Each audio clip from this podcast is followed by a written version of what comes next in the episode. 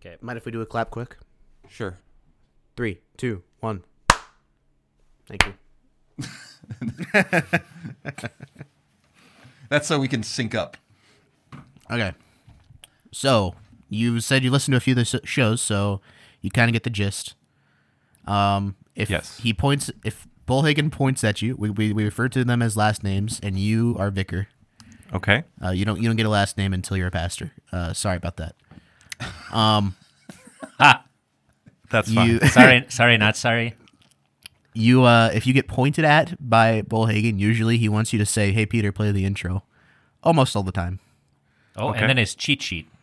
Yeah, where's the the past vicar leave a cheat sheet? There you go. At some I point, see Bird it. will say, "So where can they get a hold of us?" And you just have to read those off. Okay. P is in podcast. For the Twitter, he'll say at me, bro. Recorded live at Talks and Tasting Studios, it's the Clerical Errors Podcast, the podcast that shows you what's behind the collar. Let's go. From the Talks and Tasting Studios, this is a Clerical Airs podcast. The show, That shows you what's behind the collar. I'm Bullhagen. I'm Berg. And I'm Vicker. Yes, this is a new vicar. So welcome. Thank you. 18.0. Thank you very much. oh. Wh- which installment of the podcast is this? We started with Baldwin. You're the fourth vicar on the podcast? Yeah, I know. Don't you feel blessed? is that season four then, right? This is season four. Season four? I feel very blessed. Wow. I mean, we've got we must have gotten most of the bugs out by this point, right? uh, To make it no, a little no, bit no, no. easier for Here's them. the thing. We're clerical errors. If we have all the bugs out, then we're not as good of a show. That's that's true. That's what makes it good. it's like Windows 10. We just keep adding bad things back in, just so you can look forward to the new update. Yeah. So uh, we've done a top 12 get to know your vicar, but I don't necessarily. I already have a top 12 list. Right. So We can uh, just kind of pepper him with questions today. Just so how, what what can we know about this updated uh, vicar app? Do you know why we call it a vicar app? Why is that? Because the the original um, was that 15.0. Uh, that that was how we got him involved. Was you know he was kind of ready with the Google, Yeah, he was like our Alexa. right? And so Okay. we would ask him questions and then he would respond or try to. Right. So it'd be a hey vicar, what's the, you know, so you're you're the vicar app. That's why we call give you oh." 18.0. So I just shoot from the hip with an answer on those? Yeah. Or if Okay. you're a fast Googler. Right. Okay. All right. So so how do you feel about animal sounds? yeah. One vicar was quite gifted at that. um, I guess my daughters get a kick out of animal sounds from time to time. oh, it gives me hope. It gives me hope. Yep. All Our, right. our listeners do too. Are you, are you a little nervous about this? Were you unsure about being because I actually don't make the vicar. I mean, there's kind of peer pressure, but I don't make the vicar be a part of it. No, no. Peer pressure is equals, Oh yes, right? This is this Right. is top down. This is Coach saying, "Yeah, um, these It'd be summer, really these- nice if these you really summer went to- workouts are uh, optional." I would say a healthy nervous about it. I'm trying to be all in as a vicar. and actually, I think I do think it's a learning process.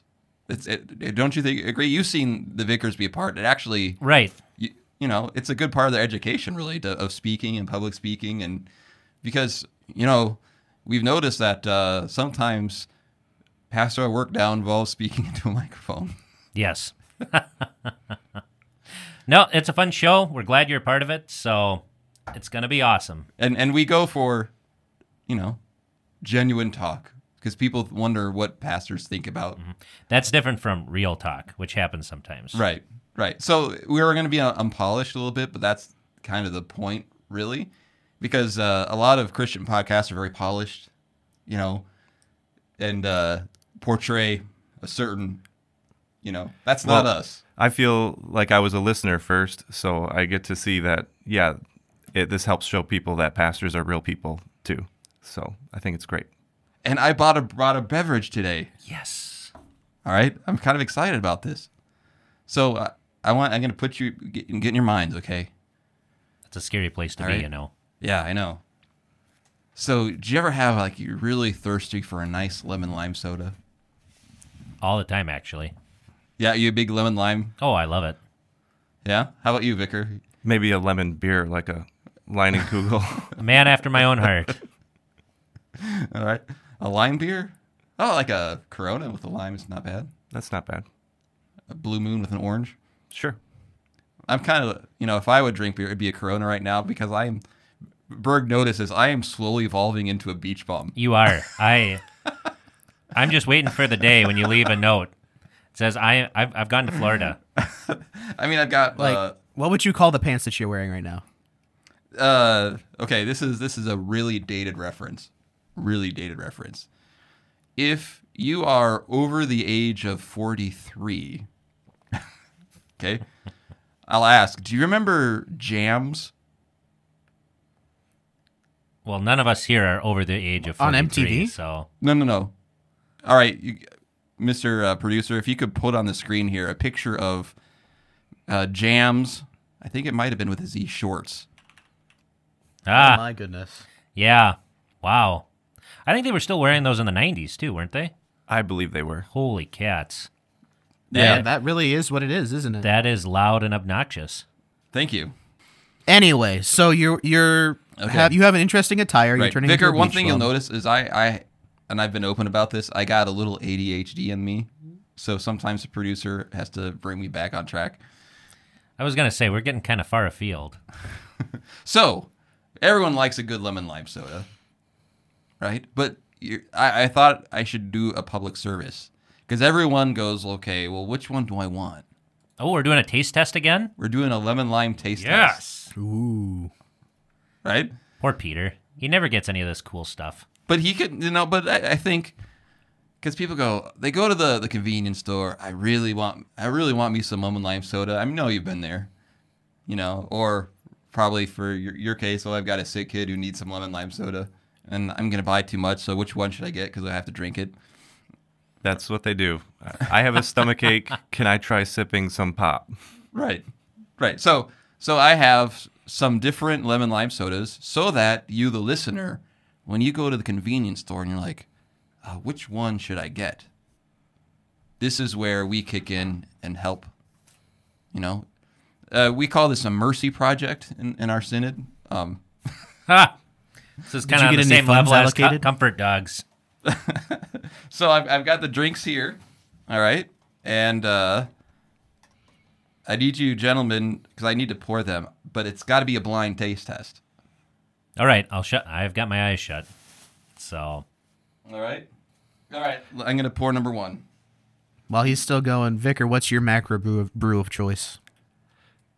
Would you consider Labatt Blue a macro beer at this point? Seeing as I've never heard of it, I've never heard of No. it either. It's Canadian. This is this is so seminarian. Ah. Like okay, I'm going to I'm going to make fun of seminarians. Like a seminarian could never admit that it, that there is a macro brew that he actually enjoys because his friends might be listening.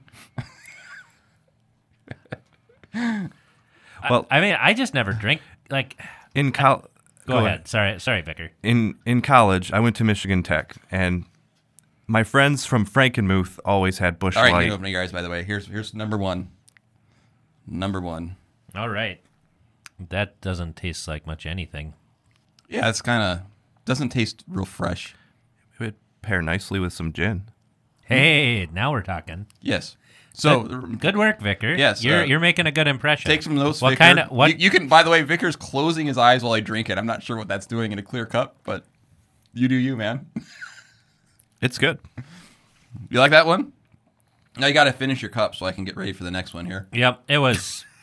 it has kind of a metallic taste to it, Yeah, right? I mean, Cardboard. like- cardboard. yeah, there's something wrong with it tastes like uh like a lemon lime soda that's been sitting in Grandma's fridge for a while. Well, when I heard you open up the first one, and it just kind of went, pff, I'm like, oh man, this isn't going to be that good. flat Sprite, maybe. So, what kind of gin? I don't have the all the brands down. I just usually the free kind for me. Yeah, So well, when see, people you're offer it, I also- like it. You're also a prudent man, so I, I like that too. That's All right, good. this is number two. Close your eyes. Close your eyes. so, you were telling your story about Frankenmuth, your friends from Frankenmuth. Okay. Bush Light, you said? That was their beer of choice, but again, it was free. You're right. I'm prudent. Um, but my friends and I usually bought Beast Ice, Milwaukee's best ice, because it was cheap That's right. and high octane. yeah, the 40 ounce, living the dream. Those or or the 30 packs, which several of them fit in a hockey bag, by the way. All right, you're, you can open your eyes now. This is number two. Okay, this one smells fresher. Does it smell fresher? More bubbles too. Ver- Very different, actually. Much more carbonated. Much more carbonated. Yeah, this one would I think pair really well with gin, especially s- the kind of the sweetness on the top of the mouth. A, cr- a crisper. It Mm-hmm. is, yeah. That's a good word. So are we rating these like a one out of five, or are you guys just putting one above another? We'll rank them when we're done. Rank them. Yeah. Because What, right now I'm like uh, two is the second one is number one for me. yeah, the first one is like number 5 out of 3. That bad, huh? It's like getting third in a two-man race. Wait, how old were those cups? Maybe it was just dusty cups. No, they were new. Okay. All right, you ready? you ready for number three? Good point. for a second. All right, close your eyes. Close your eyes. This is number three. I'm kind of rooting for this one because this one kind of gets a bad rap. So, Vicar, where are you from in Michigan? From north of the Grand Rapids area, northwest of there, along the along the lakeshore. Ah, very nice. A little town called Allendale is where we lived. All right, this is this is number number three. There you go, Vicar. That's more s- has a sweet. It's sweeter, definitely sweeter, less citrusy and more sweet. I'm going 231. Two, three, one so far. Number two just tastes more like a classic lemon lime soda, Yeah. Yeah. almost like a little bit of a caramel taste in this one. See, we just need a palate cleanser to really get the full. Well, we only got one more left. All right, I think this one was a little smoother. you think that one's smoother? Is that is that good or Yes. I think Is so. that what you want from a soda? yes.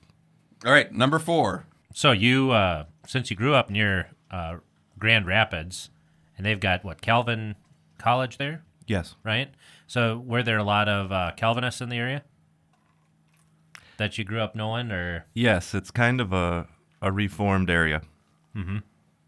So a lot of, uh, especially from Allendale to Lake Michigan over in Holland, they have All the right, we're good. By the way, Dutch heritage. you'll find that in some places in Iowa, like um, oh, what's the like Pella is really Dutch. they got the, some of the best beaches in the Midwest out there. Yeah, sandy beaches facing west, so you get the sunset. All right, what do you think of this one, Berg? It's I mean it's good. I'm not sure where to put it in the rank. All right, it's- Right. Is it better than the last one? I would say I would put this as number two, Yeah, two, four, three, one. two, four, Yeah. three, three, one is what I got. I would almost think this is that second one again. It's that close for me. Yeah, it's that's where I'm. I'm not sure if it should be like close to number one or But Yeah. I, I do think number two is by far and away the best. it's. h- It'd be hard. Here, I want to try two again. You want to try two again? All right. And this is still better. Number two is still a little better than that one. I I think I agree. I think I would go two, four, three, one. All right. So number one was The first one we had was Fountain 7 Up Found like from from a soda fountain, which is why it wasn't quite as bubbly right. Yeah, because I, I had gotten that 10 minutes ago, 15 minutes ago from Quick Star. Yeah. So it was seven up though. Yeah, it was 7 Up. Okay. and s- third place was number three. Number three was um, Sierra Mist. That was your. That was your. Interesting. underdog. No, wait. You're, all these numbers are confusing me. The Number third th- one you did was the one you said got a bad rap and was the underdog. Yes, that was Sierra Mist. But I thought it was smooth. Yes. yeah. then I the like last mine a one- little harsher. So The last one you did was number four. That was Number four was um, Seven Up from a can. okay, And the second one you did, which you ranked the number one drink, Sprite. okay. So Sprite, Sprite was uh, the consensus number one. So, listener, now you know. Uh, if, if there are any arguments about this, you know, because sometimes the reason why you do this blind is like we found out with a macro beer that people will say, oh man, that's the worst one be- just by Yeah. whatever. And if there are any Sprite, you know, people listening, you know, we would for sure do, uh, you know, publicity for you. So, so a and, price. and we also kind of learned that, you know, maybe Sierra Mist might be okay for some, you know, but but really, if you want like the consensus best lemon lime soda, you got to go with Sprite. Yeah, Berg, are we on the same page that we would definitely rename the podcast to uh, Clerical Errors Podcast by Sprite? Like, I would, I would do that. I think. I would do, you know, if they if they kept the money rolling in, I yeah, I would. yeah. Where, Vicar, where could they? Where could the the Coca Cola bottling company get a hold of us? Well, they could email us at feedback at clericalerrors.org. They could find us on Facebook at facebook.com slash clerical errors podcast or at Twitter at clerical errors p for podcast. At me, bro. you look confused, Vicar. You're right. I forget what I'm if I'm supposed to say something. No, Phil. no, you're good. No, you're supposed to say gloriously awkward is is what you're supposed to do. And you succeeded. You're- good, job. man. Man, we need to talk about what we're preaching on. Yeah. So, uh, by the way, uh, Hannah, I hope you're enjoying your breakfast with your aunts and uncles, and I hope all the left-handers survive. Oh That's a yeah, joke yeah, for literally just Hannah, but uh, Yeah, yeah. What are there a lot of left-handed people in her family? I don't know. Yeah, three out of eight. Three out of eight. Man, that's awesome. those are great odds. Indeed. Never tell me the odds. Yeah. Um. So, uh, w- um, we're we're working a little ahead, so we're we haven't really thought about our text yet, but we're gonna start thinking about it now. What is uh, the text that uh, we'll be talking about? It's Mark chapter 7, uh, 31 through 37, and that's the healing of a deaf and mute man. Okay. You want to read the whole thing or give us a summary? How about I read it? There we go. Then Jesus left the Vicar, vicinity. don't don't mess this up. Okay. Say it like you mean it. Come on, let's go. Okay. Make sure you talk into your mic as well. Yep, there you go. Then Jesus left the vicinity of Tyre and went through Sidon, down to the Sea of Galilee, and into the region of Decap- Decapolis. There some people brought to him a man who was deaf and could hardly talk, and they begged him to place his hands on the man. After he took him aside away from the crowd, Jesus put his fingers into the man's ears. Then he spit and touched the man's tongue. He looked up to the hear to the he looked up to heaven, and with a deep sigh said to him, Ep- "Epaphatha," which means "be opened." At this time the man's ears were opened, his tongue was loosened, and he began to speak plainly. Jesus commanded them not to tell anyone. But the more he did so, the more they kept talking about it. People were overwhelmed with amazement. He has done everything well, they said. He even makes the deaf hear and the mute speak. All right. By the way, you know how the little quirkiness of Vickers bring me joy. Bird? Yes. That that split second when it comes across a difficult word is one of those times. Mm-hmm. Like they know it's coming, and they're And you just hate it. And you just hate it. why does that word have to be there? Oh, you have you have to go uh, listen to the episode. Uh, to uh, what is it? What was it? Pro- prophesy or prosify? Prosify. yeah. where there was a vicar during a church service, a funeral. yeah, a funeral.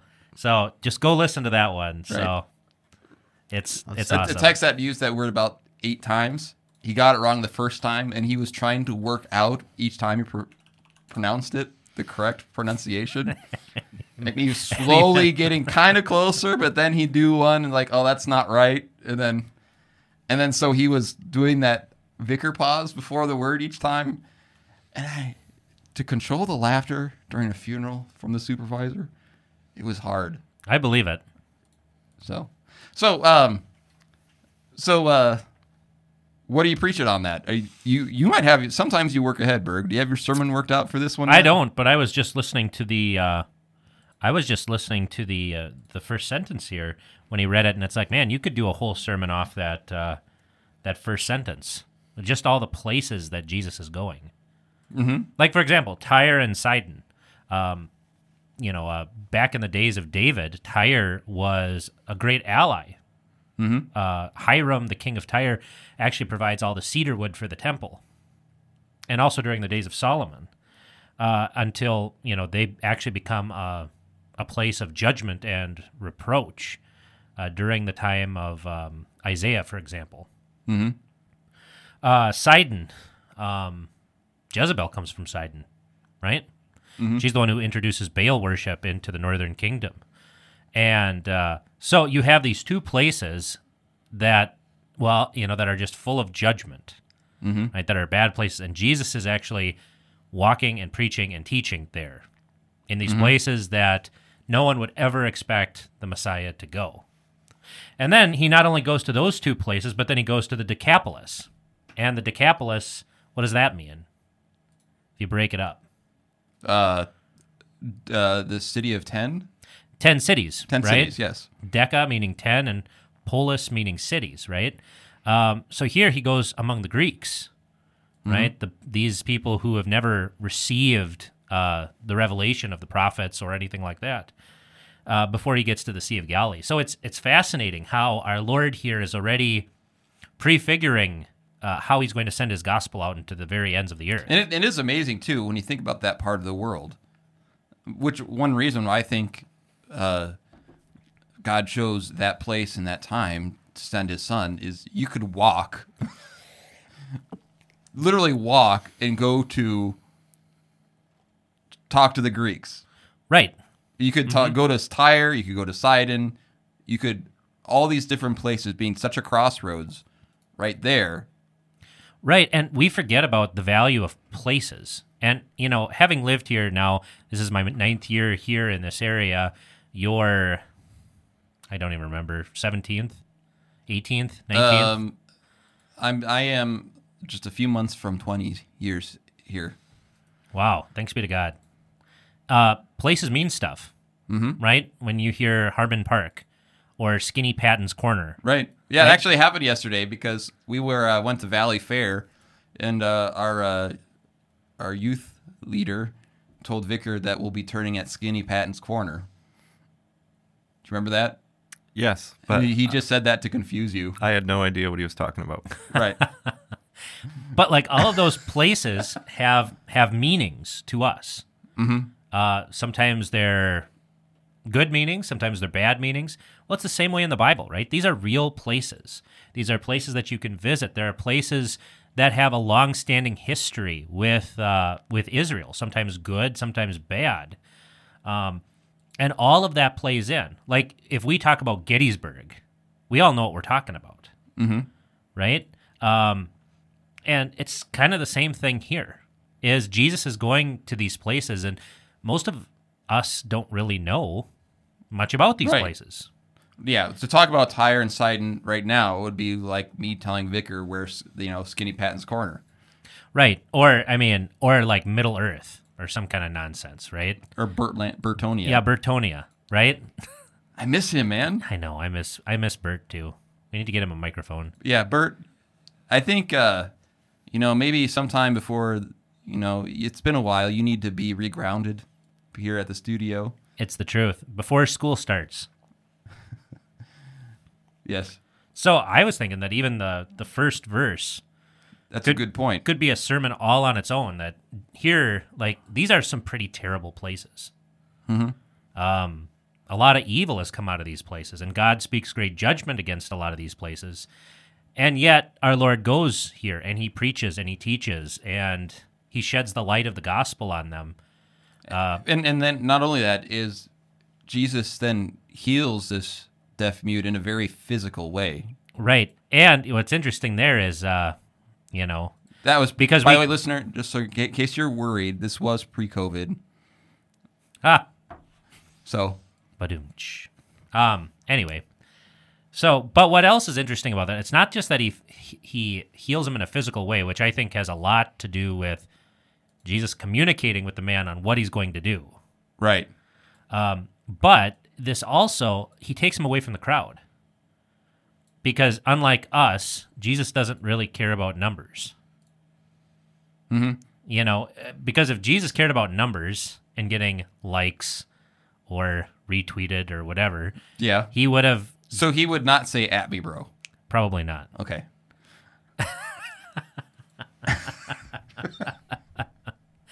But y- you know what I mean? Yeah. Right? Like Jesus completely, you know, I mean, he, this would have been a great miracle for people to say, oh, yeah, he's going to, you know, look at how great Jesus is. Kind of like the, how you know, you know, a, a healer nowadays who claims to be a healer, they do it so that they stage it so that everyone will, you know, believe what's going on and what Yeah. he says. I was listening to a podcast, The Art of Manliness, uh, one of their episodes on this kind of stuff, and uh, it is like this sort of social media need, like this this desire for recognition and all of this kind of stuff. Um, yeah, it really drives a lot of what we do online, um, and Jesus isn't like that. Jesus cares about the truth. He wants, and this is why he commands him afterward not to go tell anybody about it, so that way this stuff won't, wouldn't be misunderstood and that he wouldn't be misunderstood simply as a, a healer. This this is because I I have ADHD. It reminds me of uh, something that is completely unrelated, but it's something I want to talk about. Go for it. That is, uh, I watched a Netflix show, and it was about mushrooms. You know, I, I figured I'm a fun guy. I should like this. So, like the literal mushrooms. Yeah. Okay. Did you hear me, Berg? I said I'm a fun guy. I, I, know. should like. I, okay. That's I heard you. I just chose to ignore it. okay. I heard it. So, and uh, if you get a chance, I'd encourage you to, because I thought, oh, I kind of like the nature shows, you know, especially ones that incorporate the ocean and beaches and that kind of thing. But this this was more about mushrooms, because I don't know mu- much about mushrooms, and uh, it had a lot of interesting things I didn't know about mushrooms. But then, like a typical Netflix show, okay, um, generally when you watch a nature show, it's like the first half is good, and then they talk about humans and global warming's ruining everything. Oh yeah. It had a little bit of that, you know, but it went in a really weird th- way of talking about. Well, it talked about s- why, why penicillin came to be from from uh, you know from from that kind of thing, but then it talked about the the really high point of it and the and the, the writing of it was the psychedelic aspect.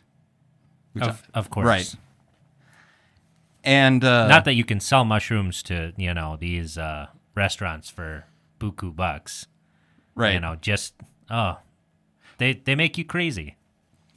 and uh, and so uh, they were talking about how they were giving the mushroom mushroom to towards the end to people who are dying of cancer and they said things like um, well after this session they put they what they do is they you go into this uh, room they put headphones on you and make sure you're safe and they give you the mushroom and apparently you have some sort of like, experience okay um, which i'm not suggesting we do on the show although it would make a pretty amazing episode i mean Do you Berg, re- do you- Berg on a shroom would be Do you really want to lose control of your reason though, Uh. no man? no but i would like to see you do that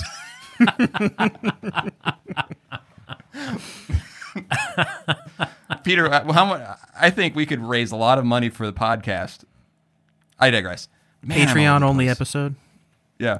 But uh, so what they were doing is literally, if you want to talk about demonic stuff, the whole point was everything they said, the person who took the mushroom was the same kinds of things that we teach through the gospel, except there was no gospel. It was Right. you know, I realized I was part of something bigger and I no longer am afraid of death. I under they would even say things like I st- I really learned the true meaning of love and what it means to love someone. And just r- it was like right down the line everything that we do Only Right, and they O- talk only- even even eternity. You know, you know where we would say obviously true eternal life. It would be you know the understanding of the life cycle and blah blah blah blah, Right. blah. But it was everything that we would say when we bring the gospel to someone who's dying that they hold on to as a believing Christian that they find hope. By the way, without psychedelics. And it, by the way, and also one of the great p- guy who like the the the great mushroom scientist who's on there. He started out in a the great mushrooms. Is Yeah. this like Mario? or is it toad? Or is it toadstool? Princess Toadstool. no, um, it's a. He started out growing. He grew up in a Pentecostal yeah. environment where he, he started to see connection between what they were doing. And they even bring in how we need religious leaders who are kind of getting behind this because they see the value in it. And, uh, you know, I, I, on the one hand, if there are some ways that it actually, you know, I'm not all against like going out of way to losing your mind. I mean, people take all sorts of different medications for all sorts of different reasons. But when it when it gives someone it says it says oh i'm no longer afraid of dying i can accept it i've learned to love and that's all without christ that's does a lot of damage Yeah, you should probably stay away from that.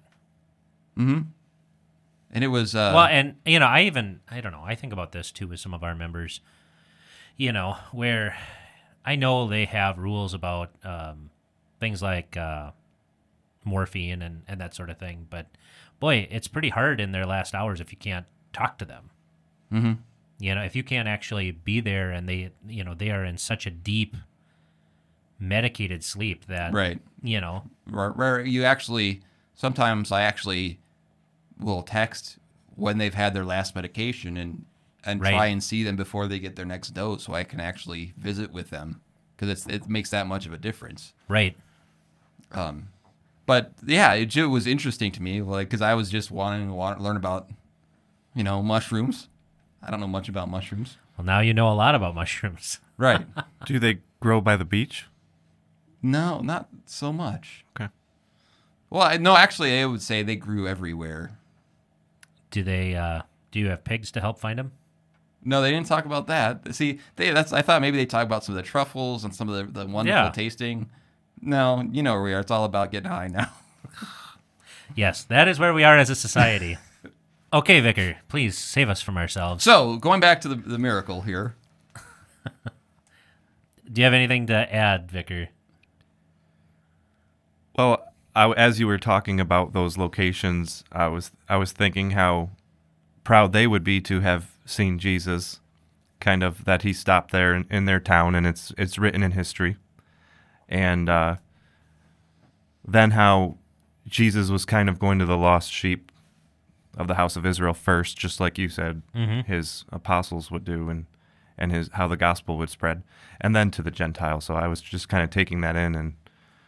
That makes a lot of sense now. One one thing I think that we could, from a societal point of view, that we could say about this is, is right now there is a kind of a fractioning of true Christianity of people who think that Christianity is about, uh, you know, it's the white people's religion ultimately, and uh, is is really when they think of, um, uh, for example, there- I've heard that uh, Christianity was something they imposed on African American and people, and how there's there's a s- um, you know another actually something I talked I saw where where uh, Native Americans you know are seeking to maybe who have been Christianized go back to the religions that their forefathers gave them to remember that really Christianity because of texts like this that we see,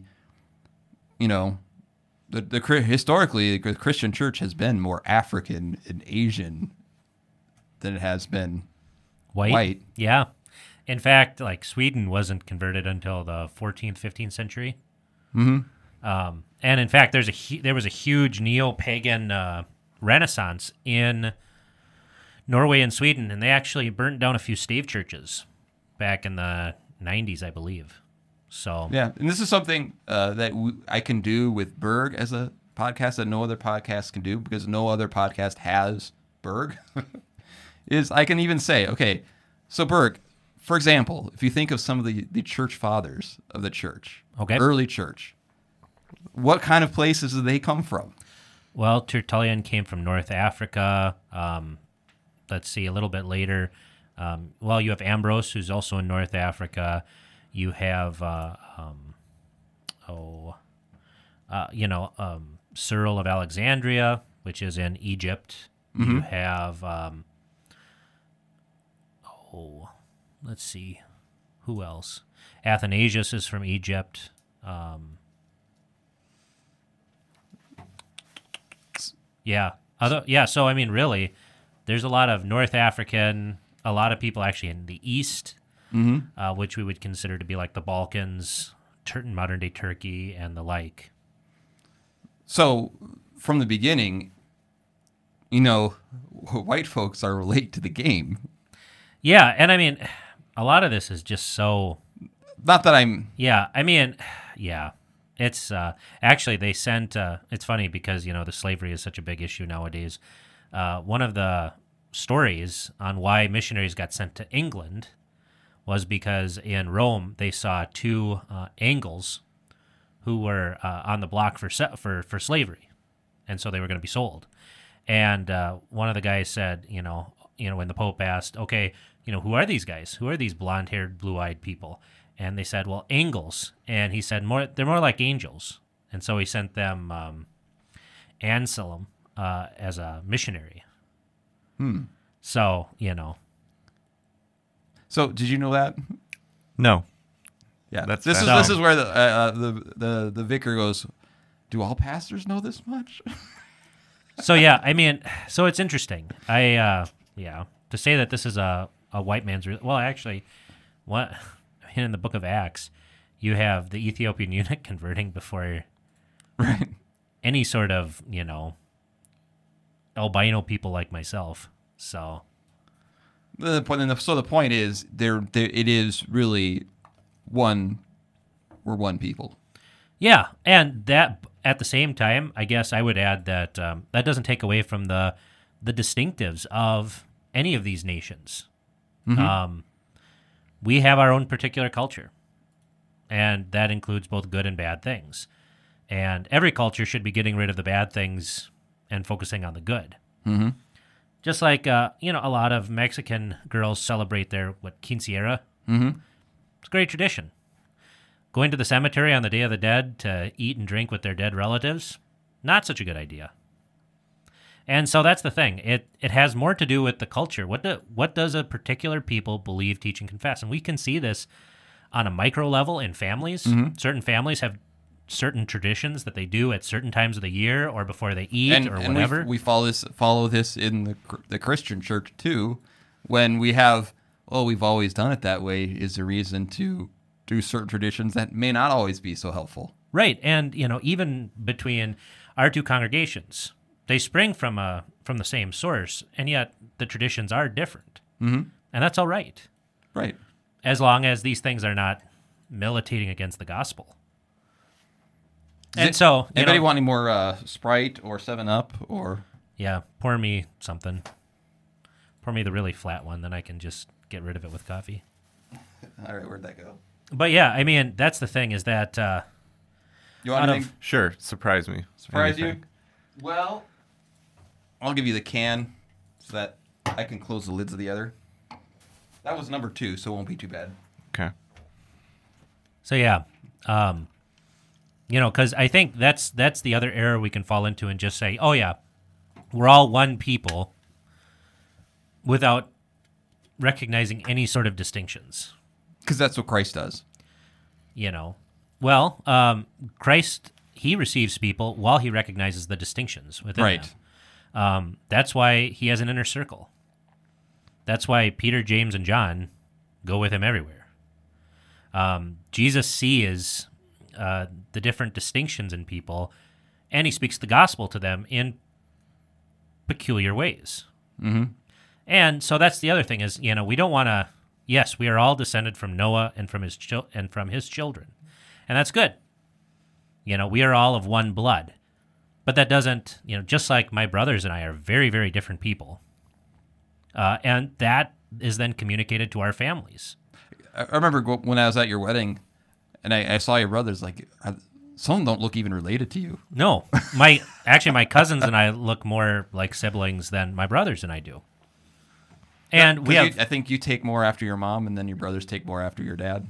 yeah with differing yeah, and then my brother Luke has really dar- he has a lot darker skin, which he gets from my dad's mom. You know, and then our different temperaments, and you know that is then reflected in our own families, mm-hmm. and that's a good thing, right? Um, so I guess that's my only point is that we talk about our we talk about all these things. We are one people, but at the same time, to recognize the differences, the differences in families, the differences in nations, mm-hmm. and to and to uh, subject it all under the gospel.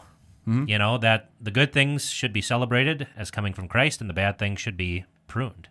And and Vi- and Vicar is here as a reminder that even good things can come from Michigan. This is true. I love Michigan. I know. People from Michigan really love Michigan, like for real. They really love Michigan. I've, s- I've it's had a kind of lot like the of same way that my wife loves a rescue dog. it's kind of like It's a little damaged. All right. I'm sorry, P- Par- Peter, the producer. We are all over the place today.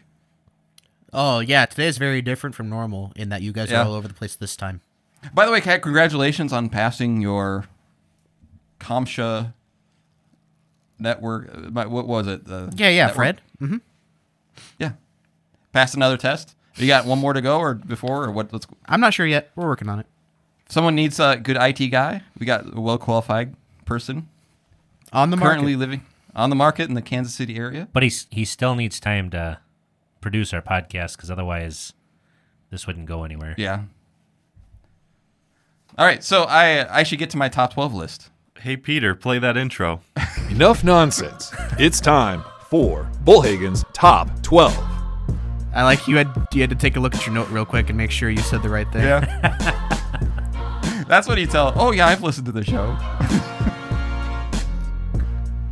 All right, Top twelve list. top twelve list. So, um, uh, do you know why it's a top twelve list, Vicker? Why we we I would choose twelve?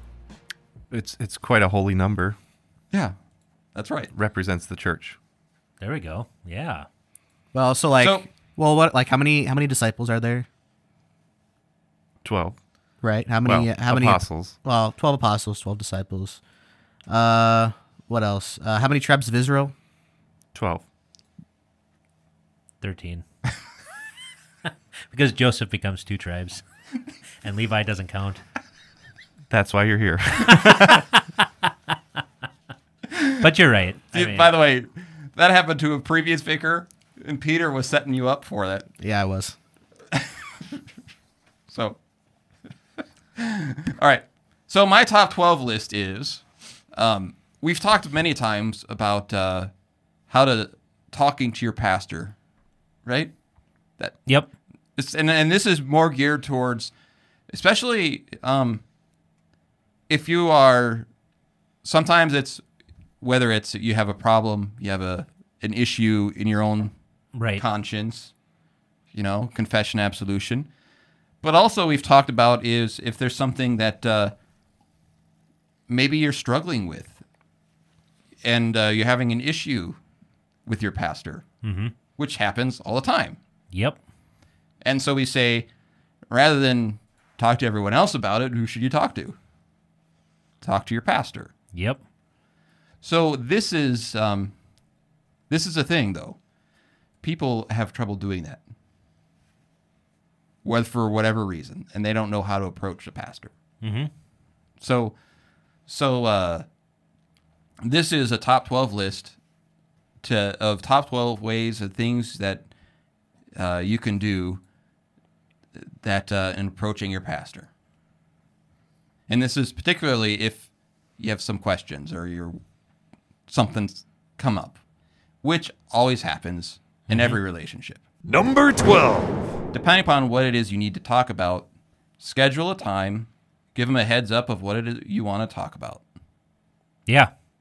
so that there it's because a lot of times someone might have an issue and and they approach you at a time where there's really not much time to talk about it or other people are around and it's just not you're not maybe in the right place to answer it correctly so if it's something that you want to talk about go ahead and schedule time and then that little give the pastor a little heads up That's that's actually huge. I listened to a diff another Art of Manliness podcast episode, and they said that too. Is that you know if you tell somebody we need to talk, that immediately puts you on the defensive.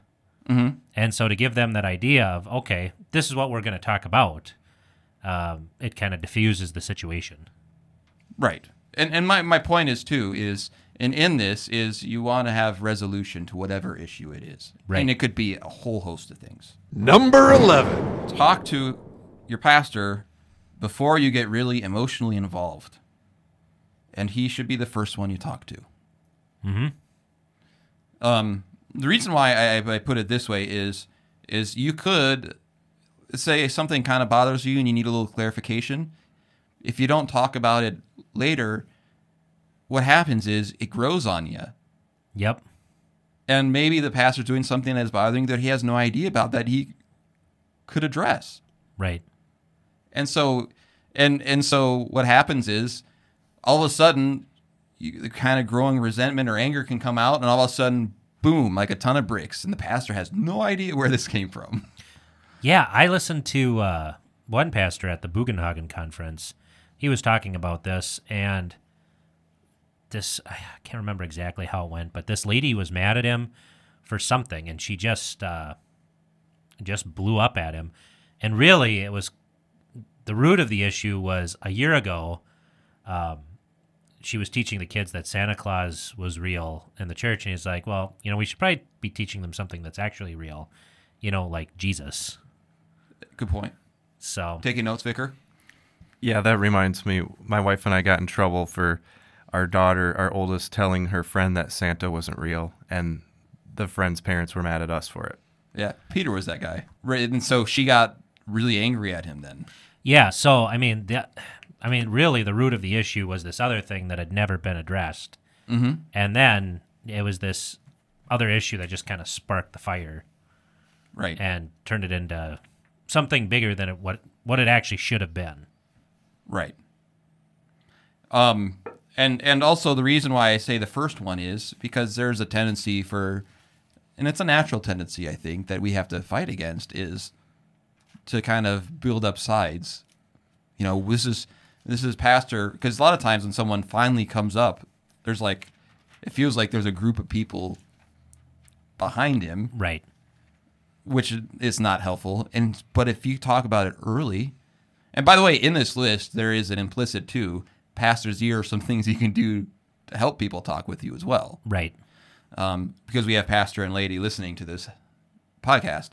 But Luther actually has a really great thing in this on the Eighth Commandment in the Large Catechism, which you should all go and listen to. And but he's really sarcastic in it, which is great. he's like, you know, we all have this wonderful tendency where you know we have to be proven right, and everybody else has to be put down. And that's what that natural tendency does. It's to tell your side of the story so that way you're right. I mean, this is all self justification right, you know, is really what it comes down to. And if you don't think self justification happens, you'd be wrong because it happens all the time. Like all the time. and and if it's something that you want genuine resolution to, Right. you know, if, you, if it's something where you generally want to bring healing, then And we all make excuses. Oh well, I need to you know, I needed to check with so and so or my family to do you know to see if this is something I should actually bring to the pastor or you know I- I have a qu- you know I had a question and then they answered it and blah blah blah. Still, if your issue is with the pastor, you need to go to the pastor. Mm-hmm. That's where you need to go. No more excuses. Number 10. and, and this is this is one uh, that happens all the time too, um, is uh, don't try to read the pastor's mind and question his motives. That, Right. That is this is one thing that, um, you know, in the twenty some years, um, in helping because I'm kind of a peacemaker. you know, You are. That is that is your gift. um, and uh, the biggest thing that I that I do to help people when they're not getting along in this kind of situation is is to say, you know, you're questioning. You think, well, he just wants to do this or he just wants to do that, and they're not good motives. And and I say, no, actually, your pastor really cares about you, and he's trying to do what's best for you and the congregation according to the Word of God. And um, and this is the eighth commandment, right? Mm-hmm. You can't see his mind. You can't see his heart. You can only look at what he says and what he does. And so, if you are going to put motives on that, then you need to now generally, those motives are wrong. put the best construction on it, right? Right. right. So, like you would want done to you, right. And by the way, this pastors, this also goes the other direction right? because uh, because sometimes the pastor can feel, well, you know, um, they just want me out of here, or they just want this or that. Yeah, you can't go into it with a siege mentality. Right.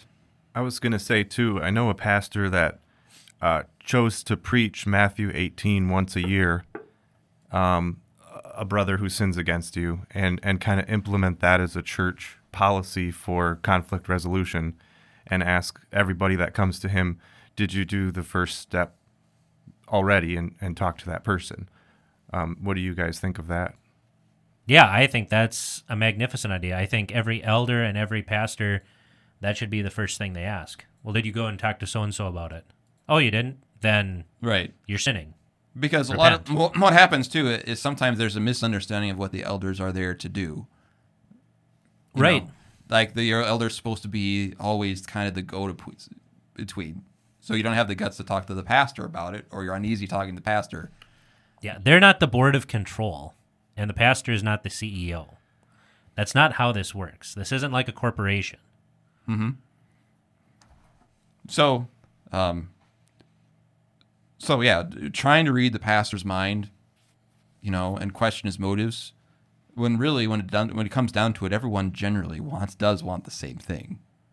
Yeah, I mean, but it's- hopefully everybody yeah. wants you know the word of God to reign supreme in the hearts and minds of men. Number nine. It is helpful for a pastor to know that his, that his actions and words are being misunderstood. So explain how you heard it and give the pa- pastor an opportunity to clarify. Yep. Um, it's kind of like the number 10 of, uh, you know, question his motives. That can also be if you missed, if you didn't understand something or, you know, I can't believe the pastor insinuated this or that or that. And Witty Witty didn't, and they think, well, pastor was trying to say this or that when he wasn't. Um, you know, if you generally uh, trust in the be- benevolence of the pastor, and if you didn't understand things, something to give him the opportunity to clarify in a nice, kind way. Right. Oh no, no, no, that's not what I meant. Or, you know, how about just saying, hey, I didn't understand this. You seem to say this, but because you're a Christian, I know you don't say this. Can you explain this further? Right. I mean, it's not that difficult to act like an adult. and so when you when you're doing this too is to be to bear in mind um, to bear in mind that oh yeah the pastor may not always realize that he's being misunderstood Right. and that's really helpful for a pastor you know So it- it's really helpful for a vicar for example when someone says thank you for the sermon vicar i really took to heart la da da da da da da when you didn't really mean them da da da da da in your sermon which happens sometimes it's kind of funny um, but but to have a chance just to clarify and understand where it's Right. coming from um, rather than just get angry Number eight. Number eight is make it a goal to leave the conversation with more understanding and leaving the pastor more uplifted and supported. Mm-hmm. Because that's what pastors try to do too with you. Yeah. I mean, if all you do is beat him down, he's probably not going to want to be your pastor for a long time. I Yeah. mean, honestly, like, uh, isn't that? I mean, we talked about the ordination vows and stuff. I mean, it's of no benefit to you if your if if your pastor feels like crap. Mm-hmm.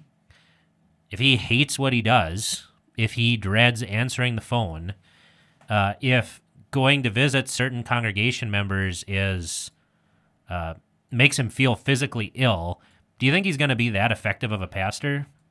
Probably not. So make it a goal to when you when you do have this conversation, the the, the goal isn't to I'm going to make my point. Right. Or, you know, do like be corny and use a compliment sandwich. Mm-hmm. Right? Tell them something good, then have your critique, and then tell them something good. Like, this isn't that hard. We all learned how to do this. You learned something Yes, I am. because you're you're you're a little older for not you know you you're, you're second career, so you do have experience on both sides of this a little bit.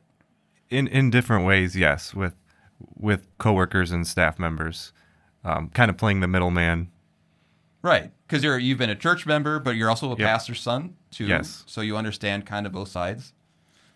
Um, but but uh, it also helps the pastor if there is a an issue. You know, it helps him to know that uh, he feels supported, even if there's disagreement. Right. That's always a good thing. That always will serve well. Number seven.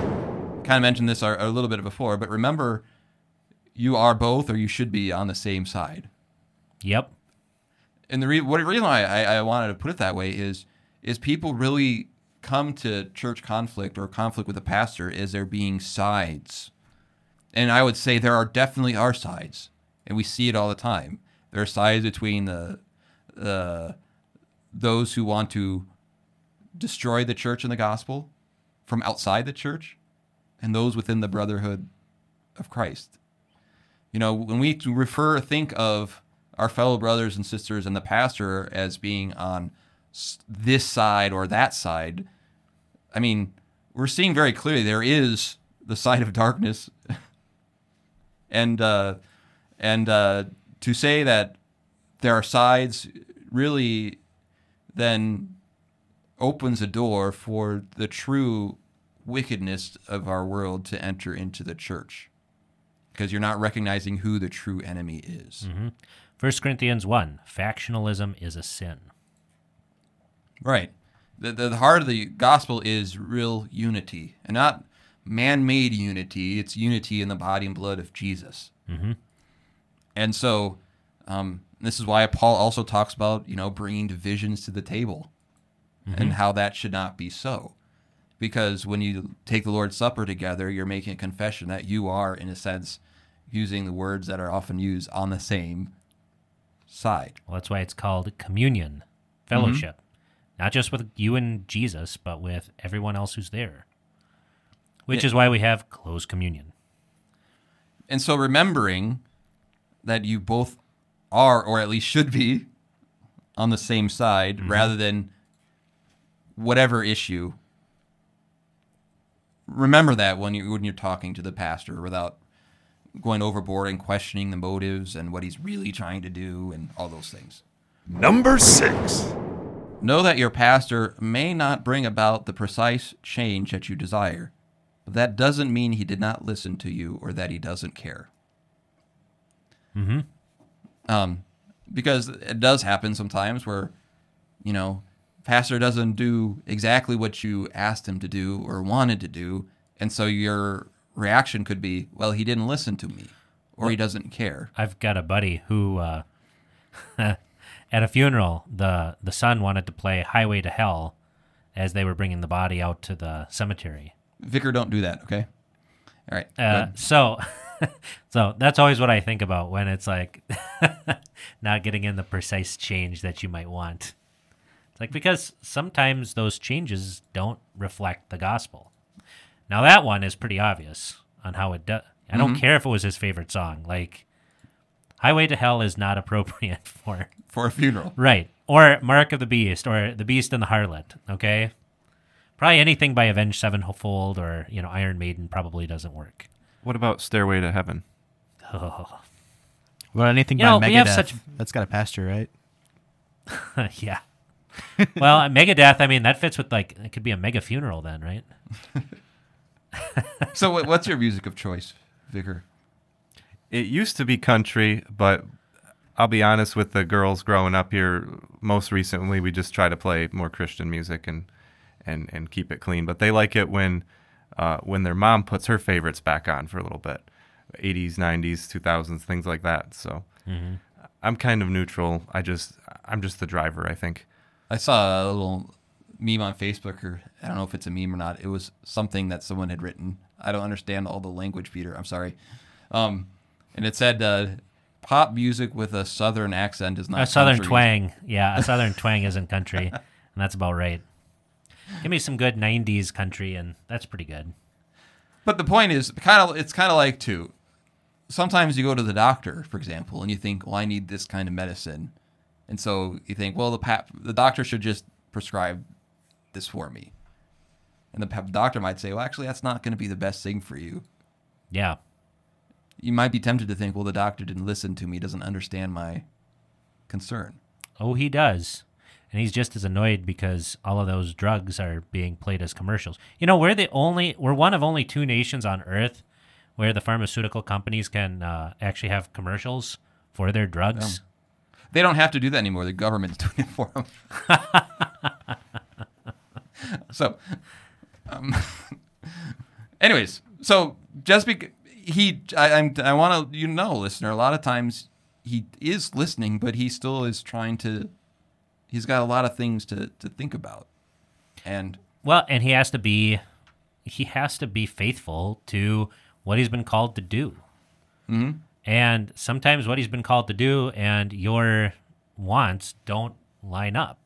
And even if it's something where, too, it's something where uh, maybe he has certain things that he does that that is, has nothing to do with the actual ministry or the Word of God or something that is off-putting. Yeah, like he combs his hair the wrong way. Right, right. Well, So it does it matter or not? Also, maybe you know he desires to change some of those things, but it's hard. Right. And maybe he doesn't like your hairdo either. You ever think about that, listener? All right, Number five. listen, be willing to learn and grow, and to understand with an honest heart. I, thi- I got n- nothing to say to that. That's good. I think that's good advice for husbands too. Yep. and that that's also good for the pastor Yep. as well. You know, we we past no one's a finished product, right? Not until they're dead. Um, and it, there can be a tendency for a pastor to also be defensive and to not say, maybe you're right, Yep. but a pastor to say, okay, I'm I'm willing to learn and grow, and, and the pastors can certainly enter in that kind of situation with the same attitude. Number four. Remember every Sunday your pastor forgives your sins. Mm-hmm. Why would I say that, Vicar? because it's true and whatever you whatever you're revealing to him um, well it can be forgiven it will be I, I think that, that the, re- the reason why I also say that is, is you know if you're how how mad can you be at a guy who like gives you eternal life every week? I mean, really, it's kind of like your folks putting the meal on the table. Yeah, you might not be very happy with them, but you know, don't bite the hand that feeds you yeah. I mean, it's, right, and and and the, the reason I want to say that too is we as pastors make mistakes, and and uh, we are always geared towards we're forgiving, right? There's nothing that we want to do more, regardless of what someone's done, than just to say that your sins are forgiven, that everything is right between. That's why we became pastors. Is we love the forgiveness of sins. We want people to know that they're forgiven and having that freedom. why it wasn't for the fame and the money and the women? Nope. Okay, Um, well, it is for some, but are you gonna name names or no. come on? Um, but uh, but because he, we as pastors are always in the mind frame of forgiving, and in dealing with people with grace and mercy, um, it's also good for the pastor to receive that si- same kind of grace and mercy from the people in the pews. Yep. rather than holding on to anger or resentment and all those things, to treat him like a brother that you want clarification for your own sake as well. Maybe that you want, maybe if he's doing something that can be sometimes off putting that he's not aware of, to, to have a, a, a place where you can actually talk about it and help each other. Um, but, uh, um, but remembering he's there because he desires you to be forgiven more than really anything else. Mhm. Um, and that's why he became a pastor. Um, should change maybe and help you reflect as you talk to your pastor about whatever might be bothering you. Number three. Uh, don't put the pastor on defensive d- on the defense. Talk to him about your experience and your understanding. There is a big difference between why did you do this, then please help me understand. Yes. Once again, like, didn't we all learn this? I mean, really, didn't we all learn this? Like, rather than saying, well, you did this, you say, y- don't you do like the I statements, like, you know, I feel this way and that, you know, right? Right? Didn't we learn all this Yeah, Mm-hmm. but at but- some point? But I would say, you know, when I when I when dealing with with grace too Yeah. is there are and there can be some long established habits in a congregation that could go 50 years back where people were raised this is how we talk about things Yeah. and and so people could be raised to, to deal with that in a certain way and all sorts of other things but then they grew up complaining about sunday in the car on, on the way home Right. so so Or like one congregation I've heard of where one of them decked a pastor like 40, 50 years ago. yeah That's a great precedent to set. so so so there's a difference between why did you do this then please help me understand Mhm. because the, the, the goal is different the why did you do that um It's and- accusatory. Mhm. I mean, And and if and there's a difference between also, like we said, one by one. Please help me understand, or yep. something that's bothered you for a long time the pastor doesn't know about. So let me bring it up at a voters meeting. You know, there's a difference. So, um, and I, don't- I know. By the way, me me bringing this list to the listener, I don't want you to think that I have all sorts of things in mind or s- instances in mind or things that happened to me. Um, I'm just going with my talk with. I talk to a lot of pastors and a lot of people from a Yep. lot of congregations, and these are just general things that will be helpful. Number two. Evaluate the validity of your point of conflict and its importance. Don't bombard the pastor with drip torture. What do you mean by that? Okay. There could be a lot of little things that, on the grand scheme of things, aren't really mat don't really matter, or so. You know, uh, uh, and you, you, um, little things that don't really matter, and so yeah, I just really want to talk to you about this, Pastor. Um, I noticed it's, it's um, how can I say this? Uh, you left your light on in your office last night when you went home. And then next week, yeah, um, Pastor, I, I don't know if you knew this, but um, your shoes were untied.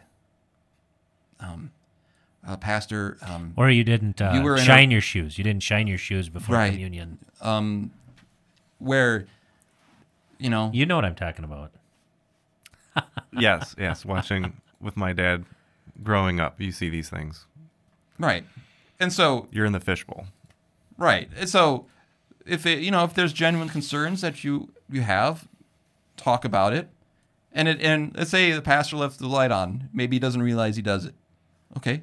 So Get him a it doesn't clapper. have to be a thing. Yeah, get him a clapper. Right. It Then he doesn't- can just leave the office and go. Right. And it's done. Right. So yeah, it doesn't it doesn't have to if, if it's a big thing that needs to be talked about, yes, you know. But if it's like all- if you're annoyed and all these little things are bothering you and you just you know, one after the other after the other after the other after the other, you know, then it- it becomes kind of like uh, drip torture where once it doesn't bother you, twice it doesn't bother you, after the 50th drip, yeah then then it's kind of a problem you know and once again this is like this is this is the golden rule, right? I mean, I went to an elementary school where that was on the wall. Okay, this was a public school. Do unto others as you would have them do unto you, right?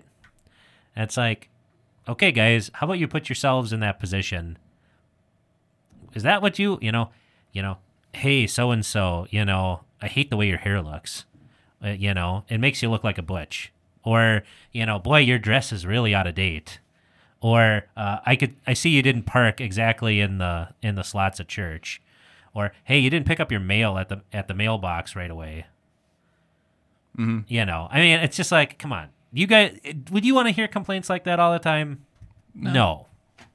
So just put yourselves in someone else's moccasins, as they say. And uh, that brings us to number one. And number one.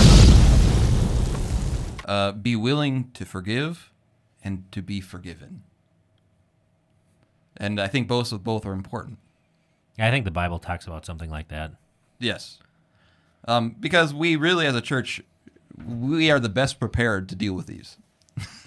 we should be, Should be. right? So, Um, what'd you think of the list? Am I missing anything? nope, sounds good.